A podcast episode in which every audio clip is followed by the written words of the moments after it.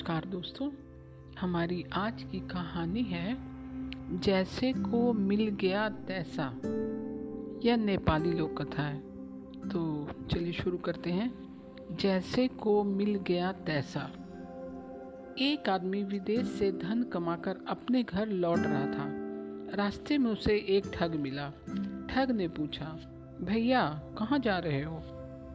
मैं परदेश धन कमाने गया था। अब अपने गाँव जा रहा हूँ। उस आदमी ने उत्तर दिया। ठग ने उस आदमी की कमाई हड़पने का निश्चय करके कहा, मुझे भी उसे और जाना है। आओ एक साथ चले। गाँव दूर था। वह आदमी भी एक साथी पाकर प्रसन्न हुआ। ठग उसके धन को टटोलता हुआ तरह तरह की बातें करने लगा। उसने पता लगा लिया कि इसकी कमाई का सब कुछ किसी पोटली में इसके ही पास है। चलते चलते शाम हो गई। दोनों एक धर्मशाला में ठहर गए। वहाँ रात्रि का भोजन कर ठग ने कहा, यह जगह बहुत सुरक्षित है। हम लोग आज रात यहीं ठहर जाते हैं। रात को ठग आँखें मूंद कर बनावटी खराटे लेने लगा। थोड़ी देर बाद वह आदमी भी सो गया। उसे सोता देख कर ठग उठ कर उसका गट्ठर टटोलने लगा। फिर उसने उसकी जेबें भी टटोली, लेकिन कहीं एक पैसा भी उसके हाथ नहीं लगा। वह निराश होकर सो गया। दूसरे दिन फिर वे आगे बढ़े। रास्ते में ठग ने पूछा, दोस्त, इतने दिन परदेश में रहे, लेकिन मालूम होता है कि वहाँ सिलसिला सही नहीं बैठा। कुछ कमा कर लौट रहे हो या यूँ ही खाली हाथ? इस पर उस आदमी ने कहा, भाई, जो भी थोड़े से रुपए मिल गए, उन्हीं को लेकर बच्चों से मिलने जा रहा हूँ। अब ठग को विश्वास हो गया। कि इसके पास रुपए कहीं ना कहीं अवश्य हैं। शाम को वे दूसरी धर्मशाला में पहुँचे। उस आदमी के सोने के बाद ठग ने सावधानी से उसका सामान टटोलना शुरू किया, परंतु कुछ भी नहीं मिला। अब उसे यकीन हो गया कि परदेसी के पास फूटी कोड़ी भी नहीं है। तीसरे दिन फिर दोनों आगे बढ़े। ठग किसी बहाने से उसका साथ छोड़ना चाहता था, पर इतने में उस आदमी का घर आ गया। वहाँ उसने गट्ठर में से पोटली निकाली। उसमें दो सौ रुपये बंधे थे। उसे खोलकर उसने दो रुपये ठग को देते हुए कहा, दोस्त, अभी तुम्हारा सफ़र लंबा है।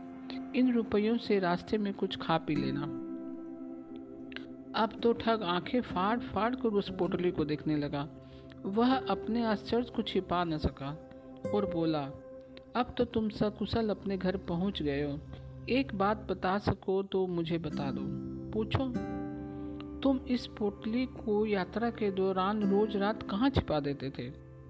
किस लिए पूछ रहे हो? उस आदमी ने मुस्कुराते हुए कहा, मैं ठगों का गुरु हूँ। तुम्हारा साथ भी मैं तुम्हारा धन हड़पने की इच्छा से चला था। अब तुम धर्मशाला में मेरी बगल में खाट बिछाकर लेटते थे तो मैं सोने का बहाना करके तुम्हारे सो जाने की प्रतीक्षा करता था। उस समय मैं देखता था कि तुम लेटने के बाद फिर खाट से उठकर कहीं भी नहीं जाते थे। तुम्हारे सो जाने के बाद मैं तुम्हारी तलाशी लेता था। कहीं कुछ भी नहीं मिलता था। पिछली रात में मैंने तुम्हारे गट्ठर की अच्छी तरह से तलाशी ली थी। अब उसमें यह पोटली नहीं थी। यह बताओ कि तुम इसे कैसे और कहाँ छिपा देते थे? ठग ने पूछा। पहले यह प्रतिज्ञा करो कि तुम आगे से कभी ठगी नहीं करोगे। तो मैं तुम्हें यह रहस्य बता दूँगा, उस आदमी ने कहा। ठग ने ठगी छोड़ देने की प्रतिज्ञा की। तब उस आदमी ने कहा, मुझे तुम्हारी बातों से पहले ही संदेह हो गया था, इसलिए मैं अपना धन तुम्हारे पास ही रख देता था। मैं जानता था कि तुम रात भर जागोगे, इसलिए कोई तीसरा उसे चुरा नहीं सकेगा। ठग चौंक कर बोला, वह कैसे? लेटने पर मैं चुपके से अपनी पोटली तुम्हारे सिराने रख देता था। मैं जानता था कि तुम धन को मेरे पास खोजने का अवश्य प्रयत्न करोगे। लेकिन इसका तुम्हें ध्यान ही नहीं आएगा कि वह तुम्हारे ही पास है। उस आदमी ने हँसते हुए बताया। ठग ने अपना सिर पीट लिया और बोला, हाय, यहाँ तो मैं ही ठगा गया। जिस चीज़ को मैं बाहर खोजता रहा, वह तो मेरे ही पास थी। लेकिन मुझे इसका पता ही ना चला। मित्र, अब पछताना बेकार है। धन को दूसरों के पास ना खोजकर अपने पास खोजो। मेहनत करोगे तो तुम्हारी जेब रोज ही भरी रहेगी। आदमी ने ठग को समझाया। उस दिन से ठग ने उस परदेसी की सीख गांठ बाँध ली और धन कमाने चला गया। तो दोस्तों, आज की कहानी आपको कैसी लगी? मैं कल फिर एक नई कहानी के साथ उपस्थित होंगी तब तक के लिए नमस्कार दोस्तों।